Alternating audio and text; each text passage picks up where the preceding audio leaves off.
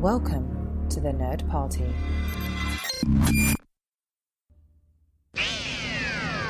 They can travel anywhere in time and space. Right. This is gonna be fun. Off we go into time and space. Welcome to Time and Space, the Nerd Party's dedicated Doctor Who podcast. I'm Jessica Nunn. And I'm her husband and co host, Phillip Gilfus. So I've been reading a Doctor Who book that you've been reading, or that you read and that you reviewed uh, at a prior episode in Library right. in the TARDIS. So the second Doctor adventure in Hollywood. I'm still not through it yet, but I'm near the end. So I'll probably have more to say when it's finished. But it's it's it's interesting. It's it's it's not bad. It doesn't feel like a Doctor Who story. No, it, I, and I think I mean I feel like the characterizations are really good of the Doctor and Ben and Polly, but it's sort of almost. And I don't know. I, I keep struggling with how to describe it because I don't say like, well, is it too violent? But I'm like, I don't know. There's even old classic Who's that are violent. You know, I mean, it's a little bit more ray guns and whatever, but people you know die, whatever. But I guess like they don't drop you know GDs and you know all that stuff. And Yeah. So it's a little more sort of I guess like it's in a different genre of. Yeah, it feels like It's not even a, the film noir. I guess more like Untouchables kind of. Yeah, sort of a James Patterson Mm-hmm. thriller kind of thing rather than a Doctor Who story Right. in my mind. Yeah, maybe it's the mashup of genres. So yeah. Yeah. So I, I think it's it's a little long in spaces, but it's on the whole not bad. Yeah. So bad and not bad. I started reading the Bill Hartnell biography by his granddaughter. Ironically enough. Yeah, which I think was, if I'm not mistaken, maybe I am, but I think that was the uh, inspiration for Adventure in Space and Time. Oh right. Yes. Okay. So, um, but of course, she's you know interested in talking more about him. You know, not just him as Doctor Who. That that's certainly not irrespective of how she knew him and experienced him. But it, but it's very interesting the way it's sort of. So that's sort of my Doctor Who reading. Okay. Yeah, but that's not what our topic is today. It is not it is the month of April, the fourth month, which means the Fourth Doctor. Yes. So, as usual, we are using our inspiration for this topic from Richard Carrier's uh, video of the Doctors, and so we'll be posting his fourth Doctor video um, here in the show notes, so you can watch and and uh, be entertained by his great research and work that he's putting into the series. So Yes. Although I've got to be honest, lost a little respect for him when he said he didn't like K9. Yeah, yeah, and he also had some se- choice words about self-respecting fans and what episodes we should know. Yes. So we Yes. just don't respect ourselves. we we feel properly schooled. yes, shamed possibly. But anyway, Possibly shamed. So um, you know, it of course, as always, talks about the new Doctor and the new series and whatever. And I thought there was an interesting talk about how, and and this makes sense uh, intellectually and, and maybe in other organizations, but I suppose it doesn't often happen in television. And that's where you have you know showrunner or producer or whatever you want to call it transition, but they actually stay. You know, so you actually have a right right seat, left seat r- ride uh, with the new guy, and so you sort of had the third Doctor folks, and then you had the incoming fourth Doctor folks. But uh, you know, the video was The was Shadow Doctor. yes, exactly. But the sh- uh, the Richard was making the point that the first couple fourth Doctor stories sort of have a third Doctor feel because it's still the third Doctor folks. So Yeah, yeah, which seems strange, like a strange choice. Right. Like I get the the idea of having a transition like that is really a great idea. right, But when it means that you don't the doctor himself doesn't necessarily have a chance to find his footing as much, Mm-hmm. that's got to be a difficult difficult thing. Yeah, because you know, and I guess well, I'm trying to think. In some ways, we sort of haven't had a clean, clean break in New Who because Stephen wrote so much under Russell, and then Chris wrote so much under both. You know, and Yeah. so there hasn't been sort of a not an outsider. You know, well, maybe it, should be an outsider, but anyway, there hasn't been a sort of a, a new, new person. A complete all change. Yes. So I mean, they all obviously put their own spin on things, and but yeah, but that, that was interesting, and and certainly Richard, uh, he, he is very invigorated by what he calls the golden age of Who here. Um, but I guess let's getting ahead of ourselves. So of course they talk about choosing the new Doctor, You know, we have had Bill Hartnell, we've had Pat Troughton, we've had Jon Jon Pertwee, who you know the video makes a point of like Jon Pertwee sort of made Doctor Who the institution, and so now we're going to pass it on, which is obviously big, you know, big things to fill. Who are we going to go with? And what did you sort of think of that discussion of choosing the new actor? Yeah, it was interesting. I found it interesting that they had cast the companions first, sort of, at least in terms of Well, you already had Sarah. Liz, you know, you already Sarah had Liz Jane's there. already there. Yep.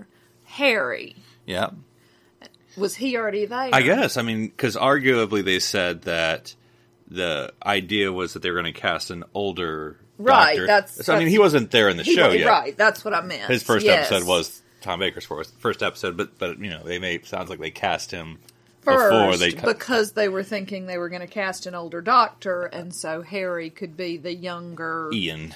Ian. He specifically makes that Mm-hmm. analogy of you know the the hero quote unquote, which he uh, Ian had come straight from hero dumb. Yeah, That yeah, is- that is- Lancelot. Yeah, yeah. hero dumb. Yep. Can we make that a word? Sure. So trying to repeat that, but then of course they got Tom Baker, who was not. How old was he? I don't know. He couldn't have been that old. No, no. I mean, you think of Peter Davidson as being Davison as was being twenty eight or twenty nine. Yeah, really So young, even probably, I assume late thirties, but I'll look it up while we're talking. Yeah. So that was that. That's an interesting idea, and then of course, then they had to oust poor Harry eventually. um, but he talks about the chemistry between them, which I found interesting. You know, the two men butting heads and things like that. I just find that an interesting concept and would have been interesting to watch. And says that we don't see it really again until Rory comes into the TARDIS. Yeah, I like that as a sort of a comparison of that. It was- Yeah, I did too. Mm-hmm. I thought that was really interesting. I'll Well, he's born in thirty four. Okay. And he played it. Well, that's easy, I guess. Forty. So 40. Yeah, Tom Baker was forty. So you know, there you go. So I could be playing the Doctor soon. Absolutely. I see no impediment to that plan. I mean, I'm I'm not on a work site, but I'm similar. Could be there. you know. Absolutely, yes. And so next thing you know, your ticket's punched. Well, I, I thought it was interesting how, and we sort of heard two versions of the story, but maybe hmm. it's the same story of how they chose Tom because it sounded like they were really going through a long list, as you, the BBC always does, or you know, producers or whoever. And it was interesting uh, the different names that Richard Carrier goes through in the video. David Warner was the one that sort of popped out at me, but that they were either not interested or not available, which I think is interesting because I think there's a lot of people who'd be like, "Oh, you'd be great for Doctor Who." And you, you, some of these actors might be like, "Hmm, TV, I'm not really." yeah. And of course, you're locked in. You know, not necessarily for a specified time, but for a time. And Yes, although I don't know what their filming period is. Uh, because I get the feeling, certainly with New Who, the filming period is not incredibly onerous. right, I feel like you can do a show like Doctor Who and still be doing other things. it seems like I don't know, but it just seems like with New Who, it's just hectic filming, but then it's just like for three months. I'm making this up Yeah, for three months, three or four months, and then it's in the and bank, and yeah. then it'll air a year from then, and then Yes. you know you're free to do other things. Yeah. So, and again, that sort of is my feel from New Who, and whether that was the case with Old Who.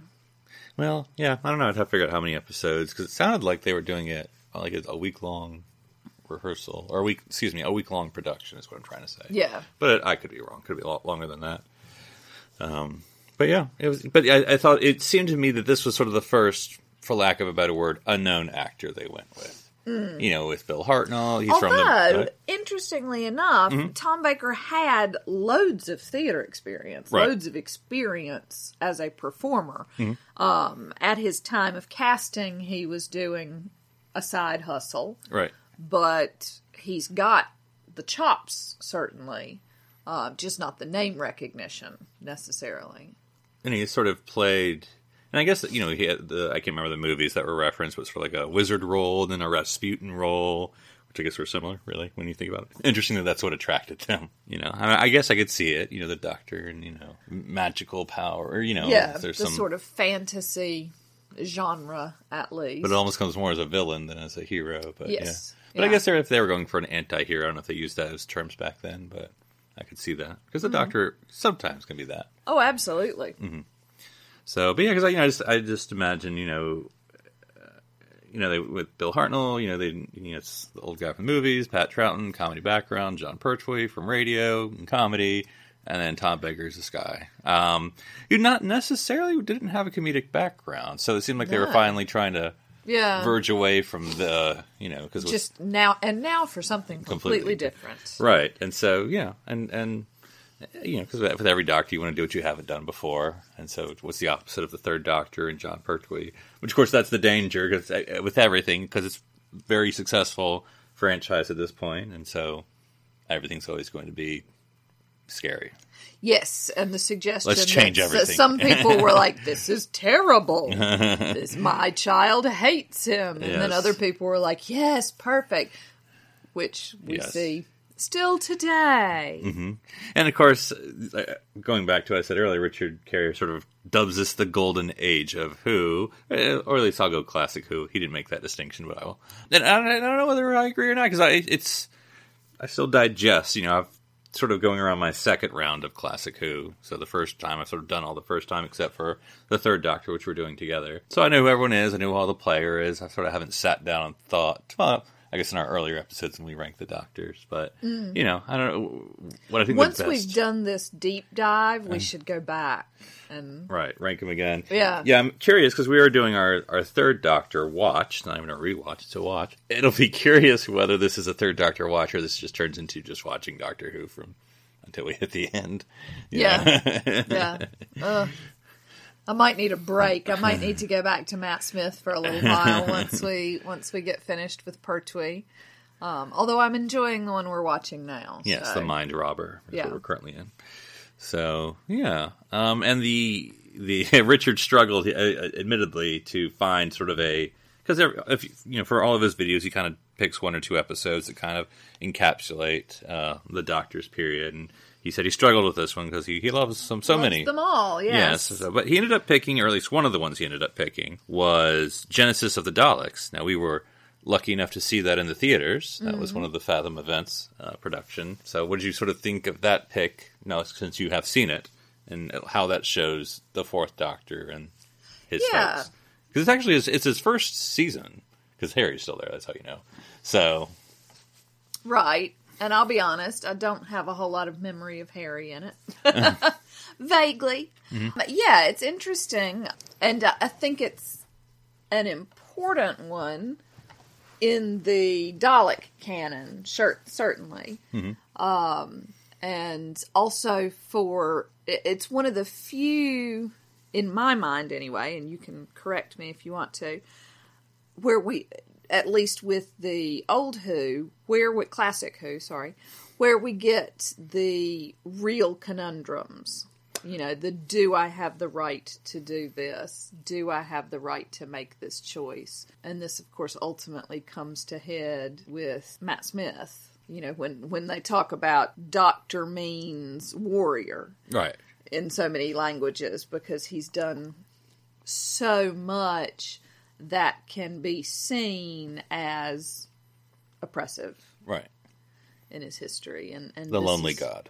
yes and this is one of the first places where we get to see that and maybe again what on leela's planet Yes. that that's probably another example of when it turns out that the evil is Oh yes, yes. When he, uh, yes, when he has has in the episode we've never seen, uh, I visited there earlier, fixed their computer, and then when he comes back, by the way, the computer's now you know taking over everything. bad guy doctor Yes, And so again, you know, feeling the repercussions of his actions. the face of evil, if I'm saying that correctly. Yeah. Yes. So yeah, I think this is the first time we get that as a conundrum, The moral quandary. and it's an interesting one, mm-hmm. and we'll follow him all the way through because I think it, you know, has to. When you're a thousand years old, the actions that you've taken reverberate. Any other aspects from the video that popped out at you? Because I, I, I don't know. I mean, uh, oddly enough, I don't know how much of the Fourth Doctor stuff you've actually seen, but what what did you sort of think? Yeah, is this the one that we watched where you get that little snippet of an interview with Chris Chibnall? Yes, yes, yes, That was kind of cool. yes, yeah, A very, very young Chris Chibnall nerdy. and very nerdy, bless his heart. But uh, yeah, again, the foreshadowing. Yes. Yeah, because I think you know the, the, Tom Baker obviously was the longest in the TARDIS, so uh, I was going to say for good or ill. I mean, you know, you can say he was there too long, but there's a lot of good there at the beginning, at least, if even if not at the end, because I think Richard talks about the fact that he he rewatching the last series, which just came out on Blu-ray for those interested, he thought was better than he remembered Okay. that that last series of his. So Where he was unhappy. right and looked old. Okay. Well, it looked sick, frail, sickly. You know. Yeah. yeah, yeah, and it's definitely much more spacey. You know, the stories, the stories are more sci-fi. You know, than sort of the Not as much of the historical stuff, and and certainly, and that's you know again the pendulum swing from the Pertwee years Mm-hmm. Right. of Stuck of on Earth, Stuck on right, Earth, yeah. and lo- lower budget. So I think it's a natural pendulum Mm-hmm. to to sort of go the complete opposite direction. Although, you know, again, my favorites are always going to be sort of the historical, the more fantasy based. And then it was interesting to hear the Richard talk about the fact that sort of all the different producers, because you had I'll get names wrong. You sort of had the Barry Letts era, you know, leaving. Then you had what Hinchcliffe, Philip Hinchcliffe, and uh, I can't remember the other name. I'm sorry. I know these are all important people for that the large era there of the Fourth Doctor. And then of course you had JNT, John Nathan Turner, coming in at that last series and shaking things off, you know, for good or for ill, and and sort of telling Tom, no, we're you're just actually going to do what I say. Um, that's gonna what's gonna what's yeah, happen. yeah, and that's that's something we can talk about a little later on in terms of of uh, Tom Baker's uh, role as Doctor Who, both on stage and off. But yeah, I'm, I'm, I, it, it'll be interesting to revisit these Fourth Doctor stories because obviously there's so many. But yeah, I, I think uh, there's a lot to because as the video says, there's a lot of genres. You know, Yes. Yeah. so for good or for ill. Right. Let's talk about this interview. Yes, and so what we also watched is sort of a companion piece. Ha ha, Doctor Companion, get it? High five. Uh-huh, yep. It's a interview with said doctor Tom Baker. Uh, Tom Baker in Confidence, an interview from 2010, uh, interviewed by apparently a schoolmate of his, a drama schoolmate of his, uh, Lori Taylor. And so I uh, I enjoyed watching your face during this whole interview. Boy, Tom Baker is a little uh, Something something extra, extra. as the kids say. yes, incredibly self-indulgent, isn't he? Yeah, it, yes, yes. It's interesting. The more I watched him, and this is, I'll explain where I'm going here. But I thought, like, is he's he just the UK's Bill Shatner? uh, and I say that, you know, as, as a Star Trek person, they're completely different. I mean, they're not that similar, other than the ego, but they're sort of parallel personalities. In terms of this iconic role that Yes. has given them that ego that they continue to, and they're both siphon off of. and they're both performers Mm-hmm. in a strictest sense. Sense, you know, because you know Bill Shatner's always always hustling, and Tom Baker's sort of hustling, mostly just being the doctor, but that's fine. But it does just strike me that Tom Baker though is is a little more educated. Is not the right word, though that too, but a little more erudite, a little more. was gonna say, because he's yeah. he's actually self aware of how terrible he is, uh, or of how arrogant he is. He seems to be at times. But that's because yes. he's living in his own world. Yes. Oh boy, yes. You know, That I, just wow. Because I, you know, I know you're always a passive watcher, and so watch you on your phone, and Tom begins like, "Yes, I'm a god, and they're worshiping me. Yes, they'll come for their sacrifice, as all gods must do." And you're like looking up from your phone, like, "Yeah, you're gonna pay attention to this one, aren't you?" Oh my lord. Yes, these are things, these are words that actually tumbled from his lips. Mm-hmm. And I just, ah, yeah. But, but it's also, for me, as a performer. That's not my bag. Right. That is not, you know, uh, and and and I don't know. There- There's a there's a combination of it, but people say you know there are two types of actors. The the the person who wants to get up on stage so everybody will look at them, Right. and the person who gets up on the stage so they can be another person. Right. So you know, almost the the the polar opposite. And I am not a look at me kind of person. And Tom Baker is very much a look at me kind of person. Um, and so I find that disconcerting. Right. Well, uh, well, hard to work with. Oh Uh, yes, apparently. But but you know, I, I obviously I think he would have well, you know, if you can get through the cloud clouds of Mount Olympus.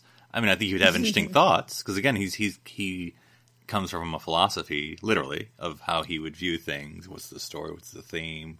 What am I doing? You know, of course, he says he himself is not a great actor, or at least that he's a performer. yeah. And, he, anyway, I think that's again self-aware. He's not, you know, because the the the, the interviewer is like, "Well, you know, don't you wish people remembered you in this performance and that performance, and not just Doctor Who?" He's like, "No, I mean that's who I am."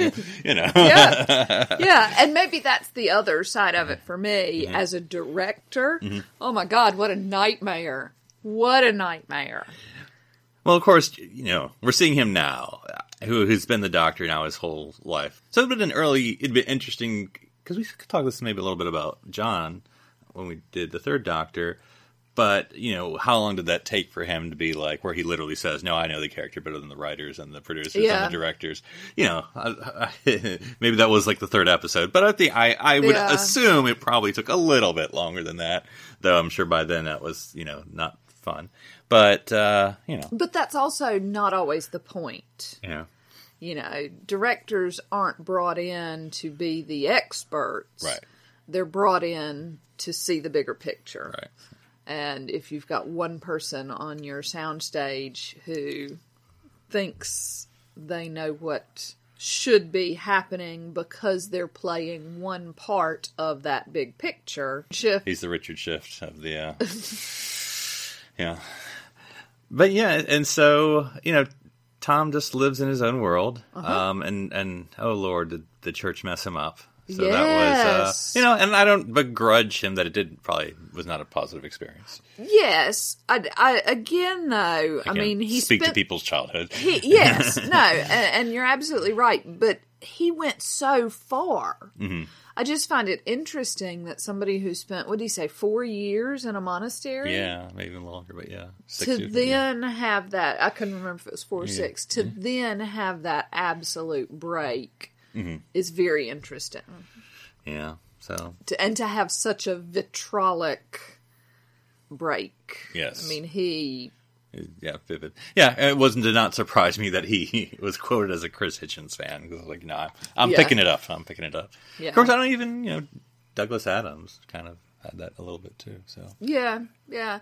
And again, it doesn't bother me so much, but the vitriol with which he spoke yeah, was and like I was talking to a priest, I tried not to get too close because it disgusts me. yeah, You know, that sort of that sort of thing. Yes. You know, I, I, and and again, I get it. There is so much that has been a damaging force in organized religion Mm-hmm. for a lot of people, and so I understand. I guess it, it just, yeah, I don't know. Yeah, I, I don't. I didn't. Maybe this is. we pray for you, Tom. Maybe the problem is I don't understand where his fury comes from. Mm-hmm. You know, it doesn't seem like organized religion. I, I guess marrying Richard's video with this interview, and again, maybe you know this is just based on two sources. Um, I would definitely going to read the autobiography one of these days. Which Yeah. sounds like a trip and a half. Uh-huh. I like how Richard's like I can't even describe it. Just read it. But it sounds like the, the, his experience in the Catholic monastery or Catholic school or the Catholic church or whatever in the 60s or whatever it was, 50s or whatever it was. Basically, like, you're nothing, you're nothing. That's all he mm. heard. And then it sounds like you know after you know decades later, as being Tom Baker now, it's like no, I was something and you were wrong, and I hate you. And actually, Yes, not only am I something, I'm actually a god. I'm actually a god. so there you go. so yeah, so yeah, Yeah, fun times. Fun times. love to know what his wife is like. Oh yeah. she i mean i was just doing the quick wiki i can't remember her name she was a I don't know, a line producer anyway she worked on the show so not an actor but like a whatever so i mean he already did the actor wife but uh no this is the this is the more of the stuff so it just would have been interesting of how because she's been with him for you know for a, a good time now so yeah and then his children because apparently again this is wikipedia so not the most full thought, thought out source but it sounds like estranged relationship between the two kids Oh really? Yeah. Between the two kids or between the kids and their dad? yes that's what i meant Between the kids Yeah. and their dad. Yeah. Yeah. Because it sounded like it just said. I think his wiki said like he accidentally bumped into one of his sons in a bar or pub or something, and that sort of you know. Oh, I guess we should talk again or something. You know, I don't know. So yeah, Fun. Now I really want to read the autobiography. and I get they were really pushing this part about him being the voice of Little Britain. You'd have more to say about that than I do. Uh, yeah, yeah. Uh, one of the things that he kept pushing on was uh, doing something like the the narrator of Little Britain gave him the freedom to say terrible things about people, and then they'd laugh, mm-hmm. and that was fun. Yeah, he has simple needs, darling. I guess. I guess. So the idea that he could, you know, go speak at someone's retirement party and be like, haha, yeah, he's kind of an asshole. And everybody has to laugh because he's pretending it's a joke. I, uh, yeah. I'm I'm very interested in reading. Tom Baker wrote a Scratchman. Is that what it is? But anyway, he has a book out about a Doctor Who story that he wrote. All right. Um, and it is actually idea he and I can't remember his real name. I'm sorry, folks. You can yell it at me at the podcast. But Harry Sullivan, he and Harry, when they weren't filming, would talk about you know ideas, pitching stories, and this is sort of the idea that came from this. And so now it's out um, after all these years because I guess they tried to shop it around or blah blah blah. So it ended up be just. And so I, I would be interested because you know it. it a it, it'd be interesting because it may be a first person Doctor story, which is very interesting. Yeah. And of course, who knows the Doctor better than the Doctor? yeah. um, well, know. according to Tom Baker, no one knows the doctor better than Tom Baker. And so yeah, it, it'll be. I'm looking for. I still have Krikkitmen from by Douglas Adams that I want to read first before I start buying new Doctor Who books. Oh, but we've got anyway, stacks, yeah. darling. So anyway, well, yeah, they're all calling for you, darling. I know. Read me, read me. Read me, read me, read me, Seymour. So yeah, so let's go through the nuts, nuts and bolts, a little bit of the Fourth Doctor error. I know you're not familiar with all of them, but we'll just kind of go through them as much as we can. So Sarah and Harry, um, uh, Harry only lasted first time, but then we sort of Sarah Jane Smith, sort of his. I don't know. I'm, I'm trying to think. You know, if if you had to, and I know when we start doing the multi Doctor specials, it's sort of like who's sort of the companion for the Doctor. So you know, Jo Grant is the sort of the third Doctor companion. So I'm trying to think if Sarah Jane is the fourth Doctor. 'Cause I know Sarah Jane is popular, and so maybe that, yes, but you know, I think Leela Yeah, got I a mean, season, Romana got a season. list, yeah, I think it's a difficult. I mean, Years End does do it. He has a, he has a lot of iconic companions, Mm-hmm. Right. You know, when you think about the first Doctor, it's the first set of companions, Right. When you think about the second Doctor, Jamie.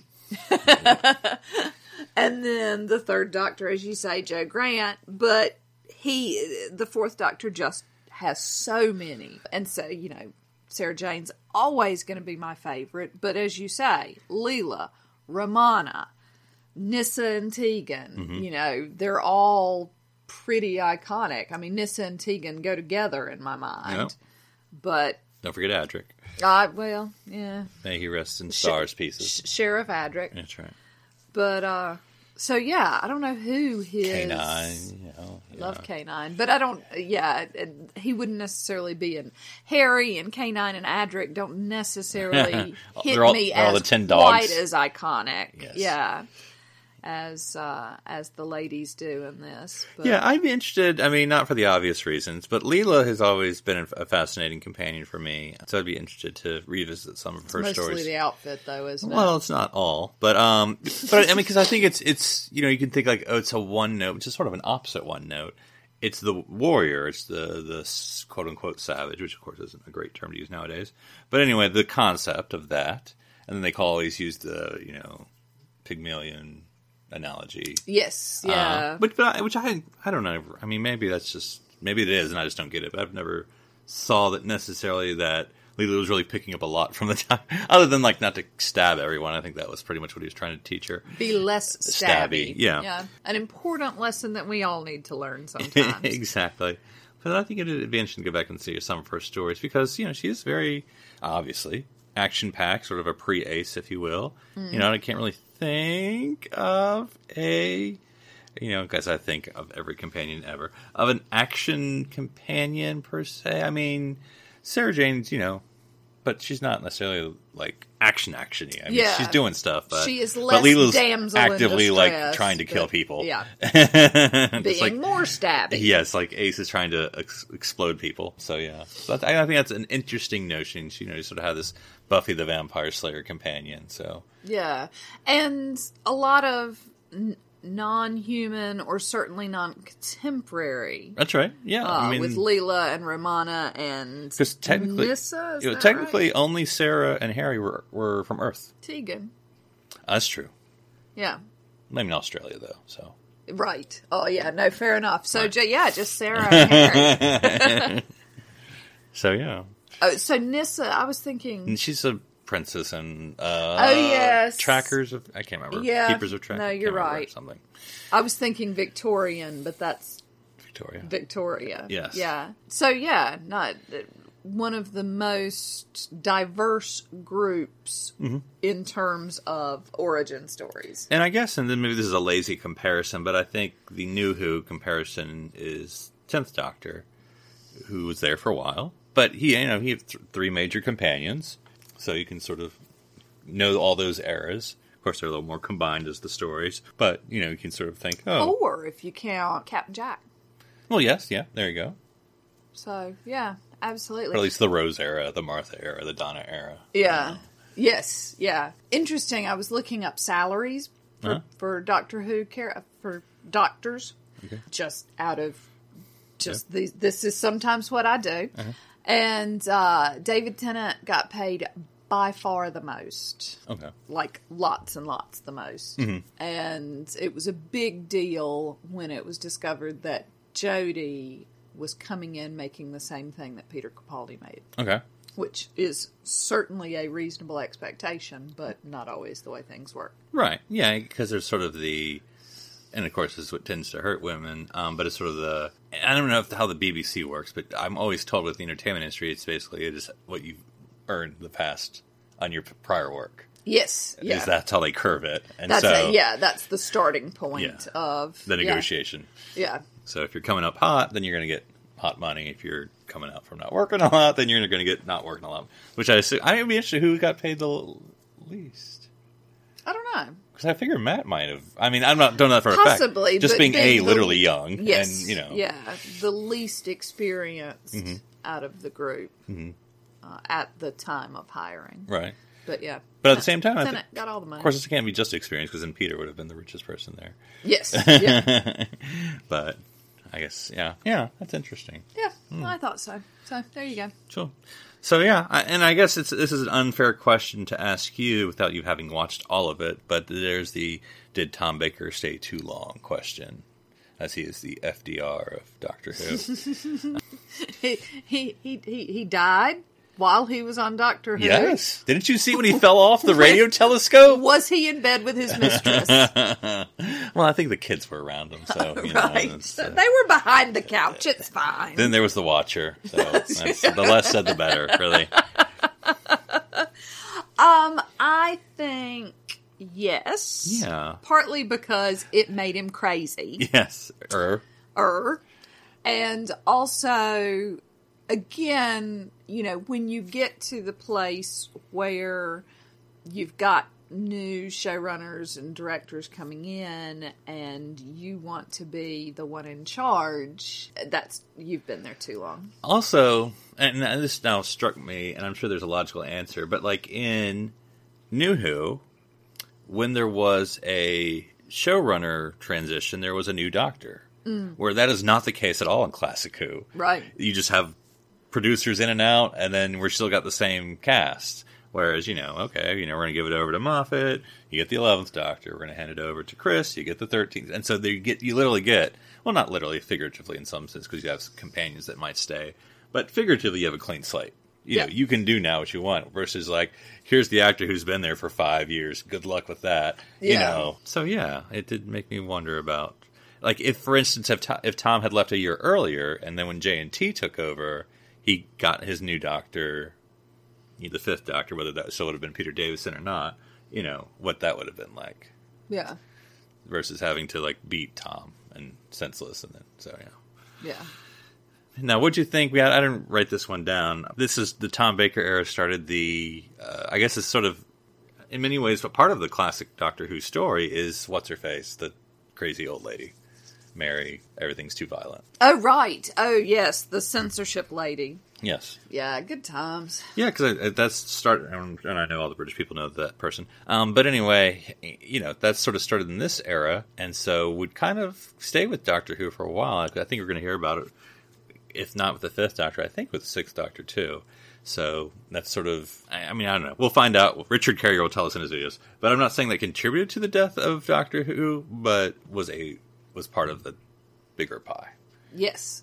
And of course, this is a, a time when that's a thing. 'Cause we're gonna You know, We're into- not quite to the um, T- Tipper Gore. Wasn't Tipper Gore? Yeah, that's good. That's not until the 90s. No, that's what Yeah. I mean. We're not quite there, but we're starting this whole let's have much more control. Rock music makes them go crazy Right. kind of era. And I assume, again, I'm assuming because I'm not British and not, you know, 50 years old. But, you know, soon we're going to hit the Thatcher age. Um, things get a little bit more small c, as well as big C, I suppose, conservative.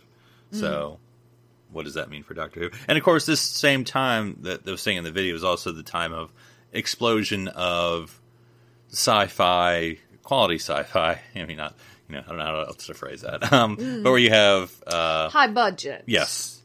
Yeah, in a way. I don't know how much Battlestar Galactica, but anyway, but Battlestar Galactica, uh, I mean, most American, but not necessarily so. But Star Wars, Well, and the discussion of the BBC being a public, yeah. a public broadcasting, for all intents and pers- uh, purposes, a socialized Right. program, and so it doesn't have adverts, so it doesn't get any money from adverts. The Hmm. the money from the BBC comes straight, literally, out of people's pockets when you pay for your television license. Right. and so They have a say. they have they not only have a say, but it means that the revenue is much more fixed. Whereas Star Trek Right. had advertisers, and you know you can charge for that, and then you can raise the rates for that, and all of those sorts of things that you can generate much more revenue for budgetary purposes. And so the Americans were then coming out with science fiction that had a greater budget and mm-hmm. therefore high quality effects. Sure.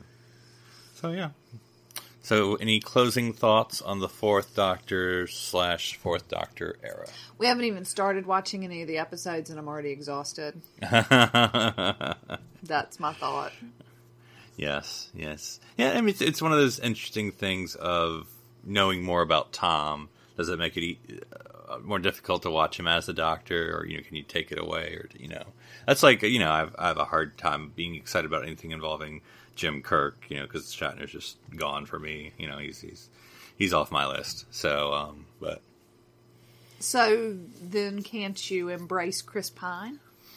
I mean, he has pretty eyes, so I guess so. He does have nice eyes, yeah. yeah. I mean he's sort of middle of the pack as far as Chris's, Chris's go, yeah. But uh yeah, Yeah. no. Uh, So I mean, we were obviously uh, Chris Evans. Oh household, yeah, we're totally a Chris Evans household. yeah. So we just want to be clear on the record about that. I'm guessing though that you probably rate Chris Pratt higher than I do.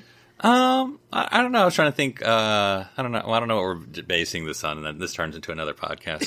so Does. we'll save it for once we've turned the mic off. exactly. And for that, we will go into the TARDIS library. Whoosh, whoosh, whoosh, whoosh. When you close your eyes, I go to the library. go to the library now. So we thought we would tackle some. We're sort of on a YouTube adventure here, and I had sort of, you know, as I'm wont to do, have found things in the past. But We I thought, went right down a rabbit hole, is what you're saying. Yeah, but I, I've seen it before, so I thought, like, well, let's just actually do this. And this is um, Dead Ringers, which is sort of a popular uh, BBC, both um, TV and radio comedy series. But for TV purposes, it ran from 2002 to 2007. And of course, it did a lot of parody, uh, but uh, we, of course, watched all the Doctor Who ones. Sort of, uh, if I'm saying his name correctly, uh, Jon Culshaw, very, you know, good impressionist. Uh, did all the fourth and third Doctor, sort of his bailiwick, though he's done some others as well. So, what did you sort of think of the different Doctor Who parodies? Yeah, no, I thought they were a lot of fun. Mm-hmm. Got a little weird there. People have too much time on their hands, as a general rule. Uh, Well, I was trying to think, and this is going to be a dumb question, but I'll ask anyway. Like, what is their SNL, or is there one? no, not like that. Because it seems. Well, no, I was going to say I was going to say sketch comedy's gone, but I mean, sort of Little Britain and, and all that stuff. And But Catherine Tate yeah. and things like that. Yeah, but it's not. I just think all panel shows is where most of the comedy is nowadays. But Yeah, uh-huh. and it is in a lot of places. Mm-hmm. Uh, But you know those. I don't know. There's nothing quite as finely tuned mm-hmm. As SNL, and and as iconic. They sort of get things that come up and then disappear, and then come up and disappear, and mm-hmm. and things like that. why did Monty Python never do a Doctor Who sketch? Are we positive they didn't? I don't know. I don't know. I feel like they did, but I, I will have to double check. Yeah, I feel like that would be out there, that would be fun. both literally and figuratively. Yeah, yeah. Well, we do have the Monty Python characters occasionally showing up. That's true. John Hashtag John Cleese, Cleese. yeah, they're in Fourth Doctor era, as we were talking earlier. Yeah. So, uh, City of Death. But yeah, and then I, I think one of my, oh, and I can't have his name. I don't have his name in front of me. I'm sorry. Um, but the young man who's on the Time team nowadays, Josh, John, we saw him in person, who did the Eleventh Doctor and Tenth Doctor, who actually is doing the Eleventh Doctor for Big Finish now. Um, the young man who does that impression. Oh, the little guy, Yes. the young guy. I don't know. I want to say his name's Josh. Yeah, anyway, that sounds right. He's very popular. I just can't remember his name a second. very good. Yes, but it was very interesting to see him and Jon sort of, you know, reenacting the 50th anniversary with the the caretaker. Oh, was that him? Yes. Oh, I didn't. Oh, That was you've the whole got point, to tell yeah. me those things. Yeah, with the care Tim playing the caretaker, aka using his Tom Baker voice, and then him doing his 11th, and then it flashed to him to Jon doing the third Doctor, and then Josh doing the 10th Doctor, which they're both play with those characters as well. So Yeah, I thought that was that was funny. Yeah. That was good. Do you do you remember any other? Because I know I always ask you this, and the answer is no. But like, do you remember any Doctor Who pop culture references, or did you, they not even recognize them for what they were? Probably. When we were watching the, or or In life. when, while whilst I was, yeah, no, because again, I didn't have that connection. Mm-hmm. I mean, obviously, you had the children in children in need, Yeah, and the- Red Nose Day, or whatever it was with Catherine Tate. But other than that, not so much. Yeah. So yeah, a lot of these sketches are short. They're actually really short. Um, It could have been longer. Um, but yeah, there's it's a good, nice uh, thing to go on YouTube and look up Dead Ringers if you haven't seen it before. I think we, or I enjoyed. It. I think you enjoyed too the Torchwood one. Oh yeah, the poor Gwen. Uh, yeah, I didn't, I didn't get to see everyone's labels because the quality was a little low in our YouTube. But she just labeled Welsh. Yes, they, they were all having to wear their character traits as name tags, and yeah, Gwen's was just that she was Welsh. But then Jon was still playing uh, Captain Jack, and he just was doing his sashay walk. yes, which made me giggle. And it's, it's interesting. I don't know. I'm not. I'm not a prank call person that enjoys that, but there are a lot of those of him um, pretending to be various Doctor Who people and calling Doctor Who actors pretending to be people. So that's also something else to check out if you haven't seen that as well. If that's your bag, Yeah, that's your bag. cool. Yeah. Well, until next week, we hope you enjoy watching, listening, and reading about the Doctor's adventures throughout time, and space.